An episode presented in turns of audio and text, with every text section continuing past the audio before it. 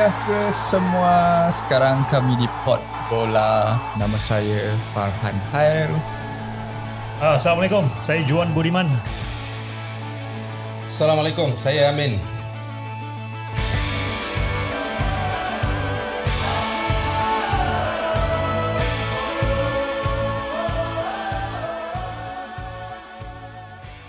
So, episod pada kali ini kita akan membincangkan tentang pemain naturalisasi. Oh, bahasa baratnya kita panggil naturalization.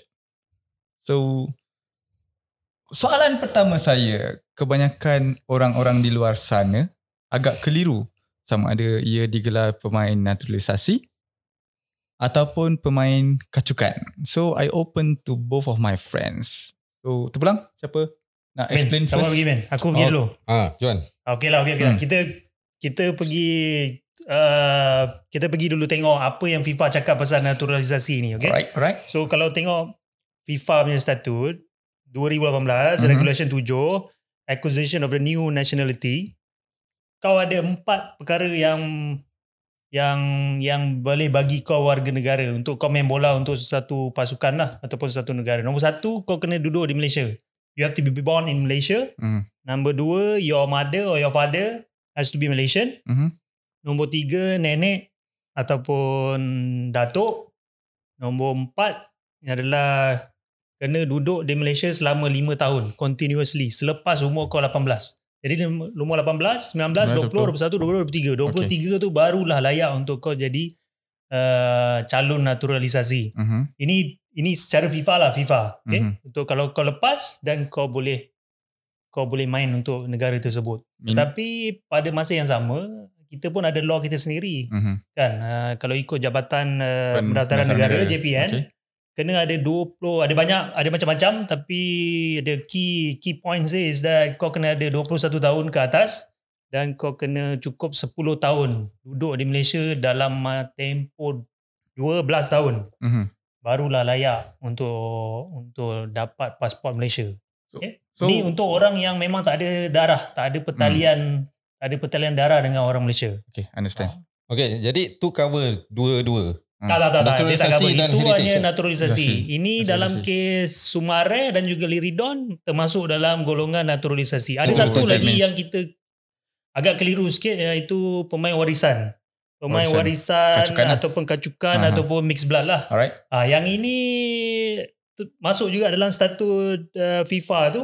Kau dah kalau either kau duduk kau lahir di Malaysia uh-huh. ataupun ikut mak kau ataupun ikut datuk nenek kau, kau dah boleh ada dah pasport Malaysia ni. Salah satu, salah satu daripada empat perkara ni. Mhm. Sumareh dengan Liridon Dia yang kategori nombor lain. empat, kata Yes. yang yang rule nombor empat. Betul. Mhm. Duduk di sini selama sudah lima tahun. Mhm. Yes. Ah, Nacho Insa, Kiko Insa, uh, Brandon Gunn, Matt, De- Matt Davis. Hmm. Ah, itu semua satu, dua dan tiga. Hmm. Yes. So kalau kalau macam tadi Juan bagi apa contoh pasal kita punya dalam local kita, local scene kita, what about the national scene? Min, National scene sekarang kita tengok bagi contoh lah. pemain lagi. darah kacukan kita dah mula main untuk kita punya national team lah. Okay, Eh. okay. Dan kita boleh tengok sekarang Brandon Gunn antara player yang mendapat perhatian uh, ada apa daripada kita punya penyokong semua lah. Eh. Mhm. Uh, kita juga ada Matt Davis Mhm. yang sebelum ni memang dah main uh, dan juga main untuk pasukan sukan C dan bawah 23 kita. Uh, kita pun ada sekarang ni Corbin Ong Yes. bermain betul. di defend kiri. Betul. Jadi dan next yang ada dalam dalam uh, kita punya line sekarang ni adalah Liridon lah Mhm. yang dah dapat pasport baru-baru ni tapi belum lagi mewakili negara. So is it okay kalau aku nak bagi semua orang faham lagi pasal benda ni kan? Kita punya negara sendiri ada adakah mereka mempunyai plan tentang pemain naturalisasi atau pemain kacukan ni? Dia dia naturalisasi ni bukan benda baru lah basically. Semua banyak negara-negara yang yang nak naik ni dia memang akan ikut plan naturalisasi ni. China, berapa orang dah ada? Ackerson, Nico Yenaris, Ricardo Gulat. Hmm. Kalau kau Apa tengok? UAE pun sama Hmm. juga yang nak lawan dengan Malaysia ni. Hmm. Sebastian Teglibu, uh, Caio Canedo, Fabio De Lima. Sampaikan Qatar sekalipun memang dah terkenal dengan naturalisasi ni. Yes. So bukan benda baru. Jadi aku rasa dia tak, jadi pada tahun 2019 uh, FAM pun dia is dia pun ada plan dia Sendiri. naturalisasi. Right. Dia ada komiti dia sendiri dan dia dah dia dah draw out plan untuk naturalisasi ni kan dan secara secara summary-nya untuk pengetahuan umum ada ada tiga plan uh, naturalisasi satu short term medium, Medium term, term. dengan long term Mhm. So short term ni kau boleh kira macam Sumarel lah. Dah cukup tahun, Tahun. dah duduk sini dah lima Mhm. tahun. Mhm. Dah Sumarel, Liridon, dah boleh, Boleh masuk terus dalam short term. Ya. Medium term mungkin ada player import, player-player muda yang nampak potensi untuk di-convert jadi orang Malaysia. Satu tahun, dua tahun. Romeo Morales mungkin kan. Yes. Ah, Lagi kita ada Di Paula Yes. Di Paula aku rasa jatuh dalam short term lah. short term. Ah. Ya. Di Paula tu on the way je tengah tunggu time je tu aku rasa. Oh, ada seorang lagi yang mungkin kita boleh sentuh. Luis Cabrera. Lu, Luis Cabrera JDT ya. Ah, dia JDT. dah tahun ni tahun keempat. Ada Ah, kot. Itu Kan? itu Gonzalo abang dia. Gonzalo. Ha. Yang ni? Adik dia. Adik dia. Adik dia. dia. Oh, Ha. Luis Cabrera sekarang bermain di JDT 2. Yes. Baru masuk tahun pertama. Aku Yes. rasa dia umur dalam 24, 23, 24 tahun Hmm, lah. muda lagi. So boleh masuk dah dalam dalam dalam medium, Medium. term lah aku Hmm. rasa. Kalau kalau dia okey. Aku dah tengok dia main. So far so good. Badan ada kecil sikit. Hmm. tapi technically is, is good. Yeah. Kan macam abang dia juga ada ada potensi lah. Ada potensi. Kau memandangkan korang dah sentuh pasal JDT ni, which is to me is a hot issue lah. So aku selalu terima, aku selalu baca kecaman kan. JDT ni tempat pengumpulan pemain naturalisasi malah pemain kacukan. Is it a good thing or ataupun JDT yang perlu start dulu ataupun macam mana? Okay, untuk pemain naturalisasi kat JDT ni, sekarang ni kita tengok satu, JDT memang cari good good quality player. Kita memang cari pemain-pemain quality tinggi Hmm. sebab kita compete dekat level ACL. Yes. Itu which yang is kita dapat. stage Ha. Sekarang ni kita bukan setakat nak compete, kita Dalam- setakat masuk compete menye, Betul. apa memenuhi Betul. penyertaan. Mhm. Kita kalau tengok result tahun lepas kita ada menang satu game Mhm. dengan Kashima Antlers. Tahun ni pun kita baru main dua game kita dah ada menang satu dekat home. Hmm. Dan kita ada peluang untuk pergi ke round round of 16 lah. Dan ini dengan adanya pemain-pemain yang kualiti tinggi uh, daripada naturalisasi kita tengok sekarang ni Liridon dah masuk, Matt Davis dah masuk. Mhm. Jadi dia akan meningkatkan lagi mutu dia, Permainan. permainan pasukan JDT. Dan Betul. dan kalau kita tengok ACL ni pun kalau kita tengok kadang-kadang perbezaannya adalah de, de, apa dekat pemain import. Mhm. Dan pemain naturalisasi ni biasanya adalah pemain yang sebenarnya adalah level import. Hmm, dia support lah. Ya, yeah, support. Kan? Yes. Hmm. So dia dia mixed blood ni ataupun pemain warisan dengan JDT ni dah macam sinonim. ah, Dia Yes. bukan benda baru, dia bukan baru satu, Satu tahun, dua tahun, betul, kan. Kita dah bermula-mula lagi dah Hmm. 2014 tu dah start dah. which is the first team lah. Dia the first the first team, kan yang Hmm. recruit player-player daripada Tu yang nampak Liga, ramai Liga kan. Australia, Liga England. Yes. Tak kisah pun time tu kita ambil je kan. Hmm. Uh, apa level kelima, level keenam. Tak apa kita ambil je kan. Macam itulah dia bukan benda baru dengan JDT. So, maksud kau tadi JDT ni bukan pusat trial lah kan. Kita bukan nak panggil orang kata kira kita sebanyak orang kata sek- sekali kalau nampak main kacukan, main naturalisasi, oh kumpul kat JDT dulu. Ah. Which is is it is it true or is it wrong? Financially aku rasa JDT je yang mampu Oh, untuk bayar orang ni semua. Hmm. Tapi mula-mula tu kita pun tak ada apa. We have no expectation. Mungkin mula-mula tu kita pun rasa dia macam overrated lah kan. Ah, yes. Kita tengok je kalau main Liga England kita rasa oh ni boleh Hmm. pergi ni kan.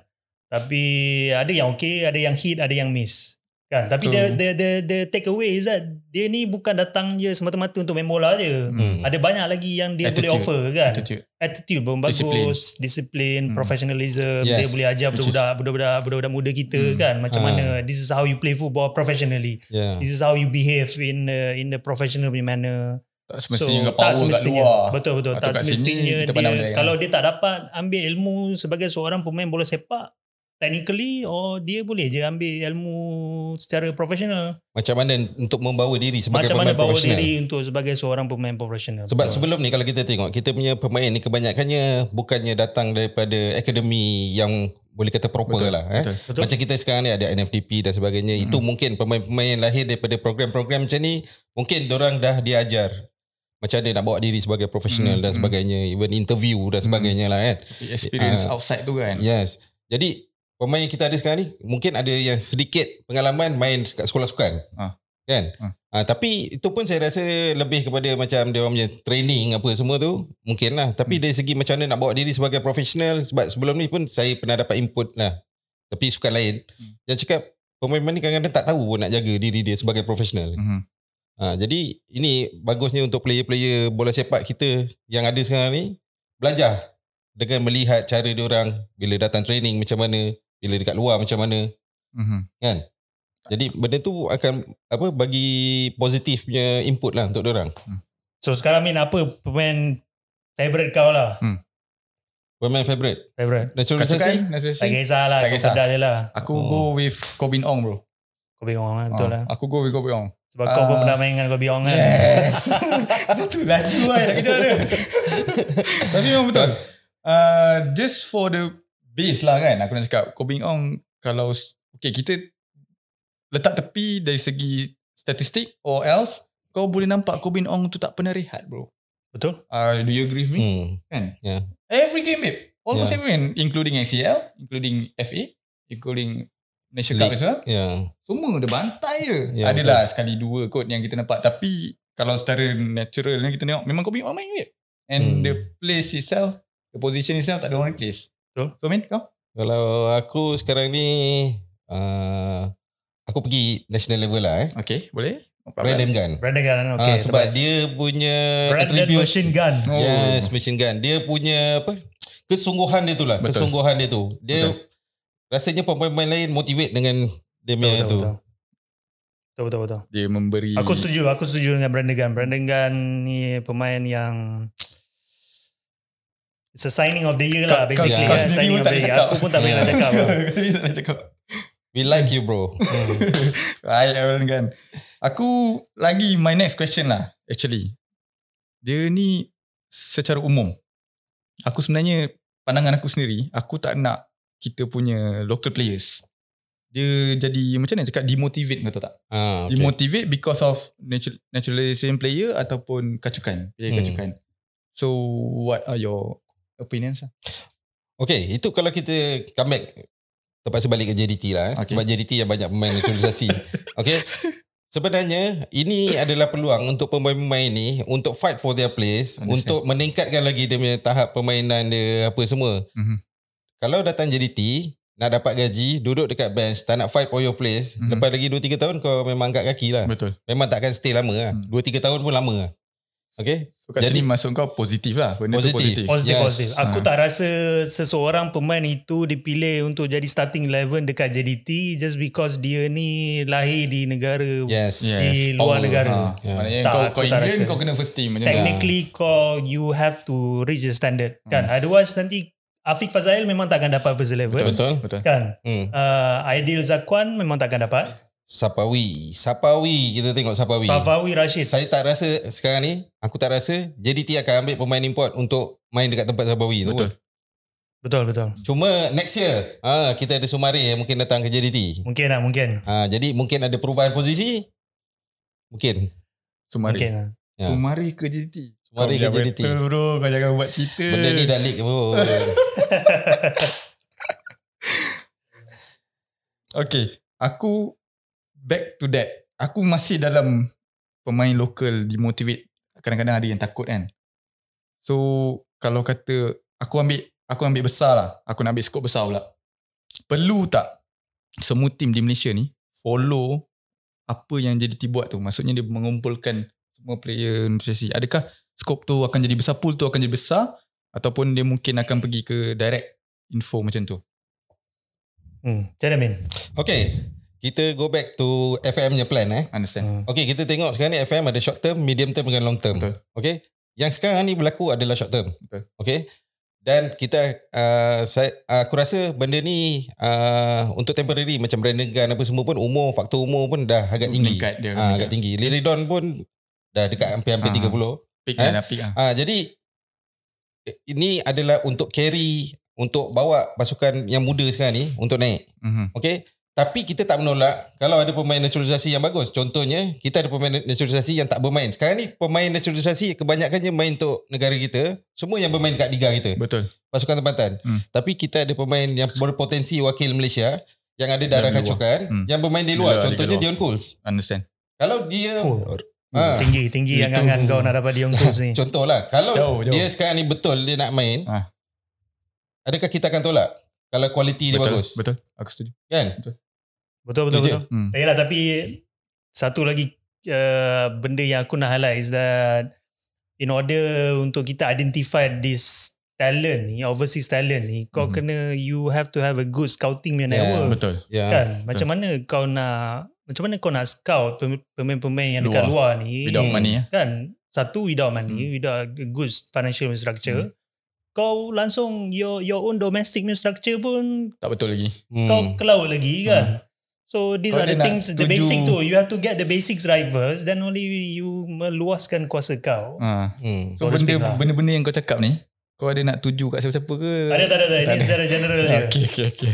Alright. Aku ada satu statement, bro. Bro, bro, bro, bro. Aku ada satu statement eh. Is this naturalization player is a quick answer to success? Or macam korang cakap tadi, kita ada short, middle dengan long term punya planning. Adakah ini adalah jalan satu shortcut untuk mendapatkan kejayaan? Uh, in dalam satu cara saya boleh cakap, aku boleh cakap memang shortcut juga. Aha. Sebab dia membantu untuk meningkatkan uh, mutu pasukan. Mhm. Jadi uh, dia akan menjadi short, shortcut lah untuk Mhm. kita sukses. Mungkin kita boleh beat pasukan-pasukan yang dulu uh, level yang tinggi sikit daripada pasukan kita, kita boleh beat Okay. dengan adanya pemain-pemain macam ni. Tapi tak semestinya naturalisasi ni adalah jalan uh, shortcut yang akan berjaya. Eh, sebab kita tengok ada juga negara-negara atau uh, yang main ambil je pemain naturalisasi yang mungkin kadang-kadang tak ada darah kecokan pun. Tapi dia buat naturalized player, main mungkin a few game, lepas tu dah tak nampak pun.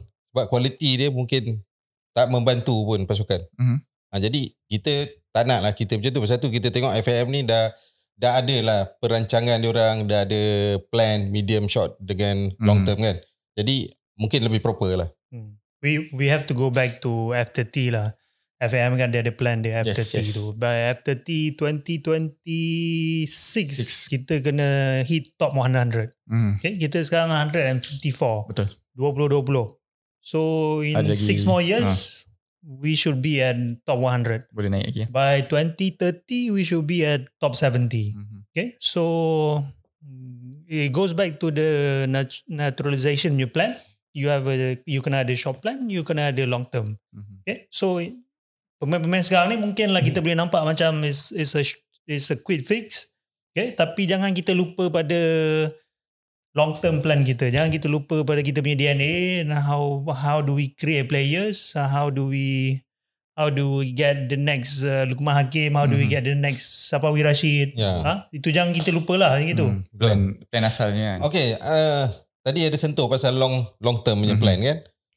Apa sebenarnya long term punya plan ni? Kita tak sentuh lagi pasal long term punya plan ni. Kita cakap long term long term tapi Mhm. apa long term punya plan ni? Yang ada dalam natural, natural, naturalisasi dekat FAM je ni. Long term Plan dia. kau nak kau nak natu, Naturalisasi natural ke Ah. ataupun warisan kacukan macam tu. Tak. Dia ada plan. Dia nak ambil pemain muda. Dia nak ambil pemain muda. Ha. Dia ada satu plan lagi, long term plan. Long term Ha. plan ni dia untuk bawah 18 lah. Tapi bawah 18 ni ada isu sikit sebenarnya. Ya, Sebab kau tak boleh nak convert pun budak Betul. tu umur Terus. 18. Ha. Ya. Takkan kau nak suruh dia datang dekat AMD, umur kau 12 tahun, main Ha. Malaysia 5 tahun. Lepas tu umur 18 tak boleh juga. Hmm. FAM tak, eh, FIFA tak bagi. Hmm. Betul. Ini yang jadi dekat Qatar. Ah. Qatar pada sukan sukan AFC Cup 2019 kan bila dia juara dia champion tu semi final dia Hmm, lawan betul kan. dengan UAE Mm-mm. kan dia ada dua orang player player ni seorang daripada daripada uh, bukan Qatar lah basically Sudan seorang daripada Iraq kan umur Hmm. tak sampai lagi baru 23 21 tapi macam mana kau boleh dapat Qatar punya nationality Hmm. So these are the things lah. Aku tak rasa long term plan untuk kau recruit budak yang sangat muda untuk main dekat AMD untuk dapat kewarganegaraan by the time kau umur 18. Dia kecuali kalau dia orang mungkin ada kat sini ataupun memang parent dia orang hantar. Kalau kita ada ekonomi yang bagus, Hmm. hantar dia orang ke sini, Hmm. dia orang dah menetap kat sini dan nak wa- wakil Malaysia. Uh, either way kau kena tunggu sampai Betul. umur kau 23 Tiga tahun, tahun. Yes. baru Kau kau boleh- boleh, boleh layak. baru boleh FIFA allow you to Mm-mm. have Hmm. the passport. Ya. Aku tadi sampai-sampai kita kopi, aku terfikir satu satu benda lah kan. What if, what if? My my word is what if. Hmm. Kalau terlampau banyak lambakan ni, how do we cater that? Kau faham tak? Maksudnya macam mana kita nak elak benda tu? Dia ada terjadi kat negara-negara lain tau. Aku Betul. tak boleh. It's a sensitive issue actually. Betul, betul. So what if it happen in Malaysia? Okay, pasal tu kita kena tahu uh, apa kualiti yang kita nak dan uh, apa attribute yang contohnya dari segi teknikal kita punya coaching staff apa semua nak. Rasanya FM memang link dengan Tan Cheng Ho. Mhm. Uh, apa apa maknanya input daripada Tan Cheng Ho tu akan menentukan sama ada pemain ni diperlukan, ke tak. tak. Maknanya Ah. dia, dia ada set the, Ah, the standard sama lah. juga dekat kelab macam JDT contoh. Mhm. Still akan go kepada technical apa semua. Okay, kita perlu ke tak? Kalau kita tak perlu, berapa kita nak ambil dia sebagai naturalisasi dan ada dalam pasukan tapi tak tak contribute? Mhm. Ha, jadi sekarang ni kita rasa kita mungkin dah belajar daripada pengalaman pasukan lain. Betul. Jadi kita gunakan pengalaman diorang tu untuk, kita cater kita balik lah. ha, Kita Yelah, boleh. tapi aku rasa isu sebenar dia is that ramai rakyat macam tak puas hati lah sebab kau punya law sendiri, Malaysia punya law tak bagi hanya hanya benarkan kau dapat pasport selepas 10 tahun Betul. kan. Cumanya melalui FIFA ni kau ada shortcut Ha. kan. Hmm. Terus The fastest way for you to get Malaysian passport is through football kan. Yeah. Jadi bila Hmm. kau bagi pula dekat orang-orang yang macam ini, tiba-tiba setahun dua tahun dia flop, habis. tu Hmm. habis. Lepas tu dia goyang kaki lah pergi mana-mana. Ya. Mas, masuk kau bahasa pasar dia kabel lah kan. Kita ha, kita tak nak lah kabel.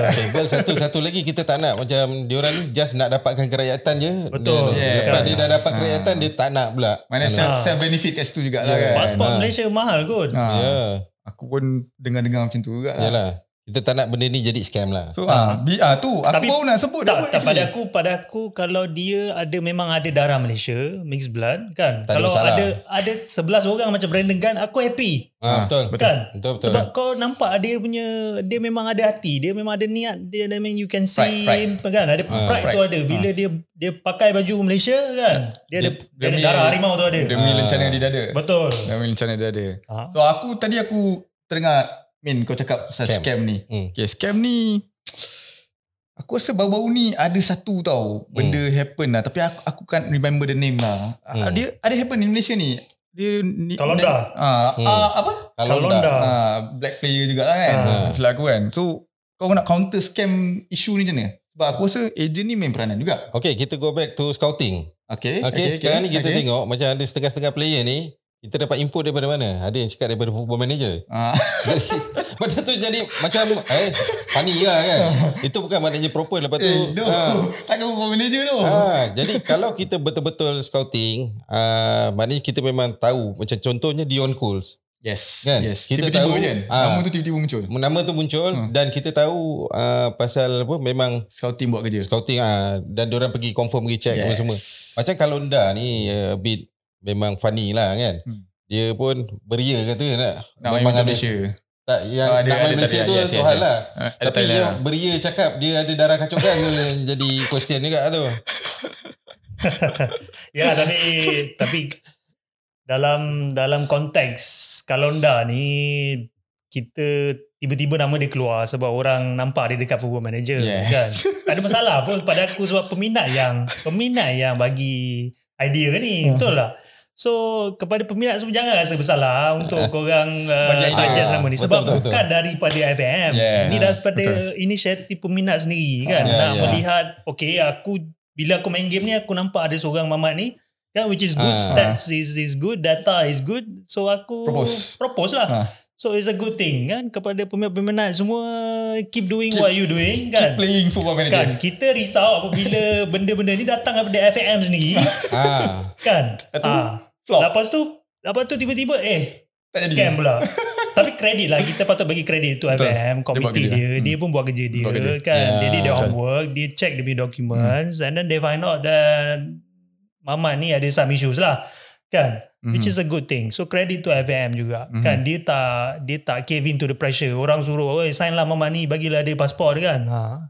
so they did their homework so it's a good thing Aku ada satu benda yang aku selalu sangat-sangat care ni untuk kita kita pun mesti nak orang luar tahu what is the kebaikan pros and cons kita kebaikan Hmm. dan keburukan So maybe aku nak dengar keburukan dulu. Keburukan naturalisasi dan juga kacukan ni.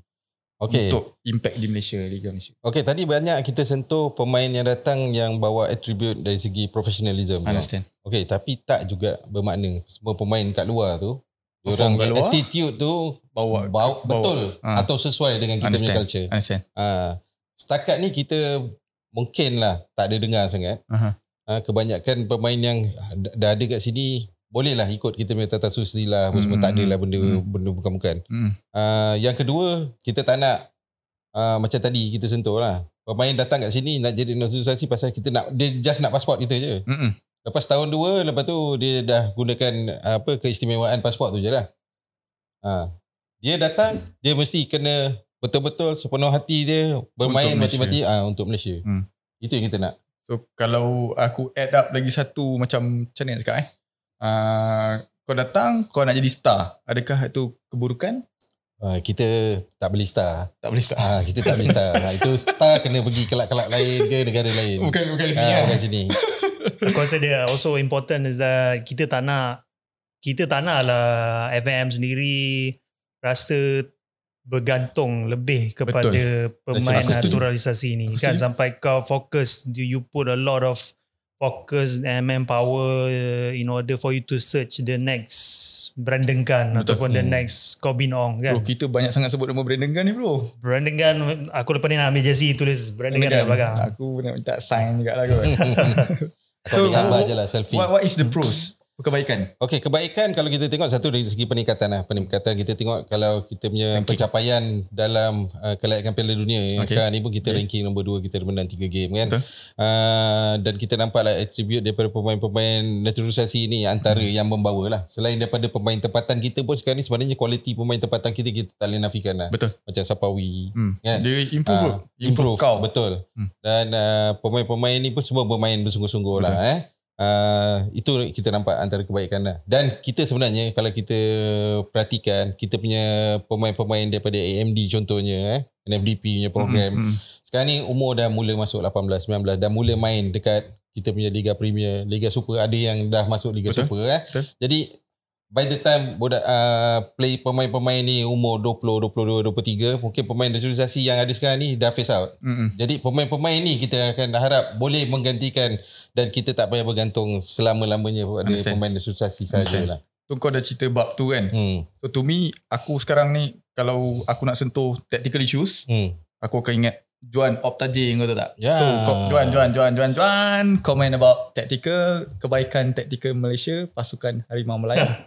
Secara tadi tak, tak ada benda pun nak cakap tactical. kita percayalah dengan Tan Jin Ho Yes. dan kita percaya dengan FAM punya FAM punya DNA, Ah. football DNA bermain Ah, cara ya. Malaysia. Kita Ah, nampak tu. ah, aku selepas saja selepas saja kita roll out F30 tu kita nampak perubahan daripada Tan boom Jin Ho boom. daripada permainan bola sepak kita Hmm. memang bermain secara yang kita nak. This is how we supposed to play. Cara Malaysia. Hmm. Proper Kan? football.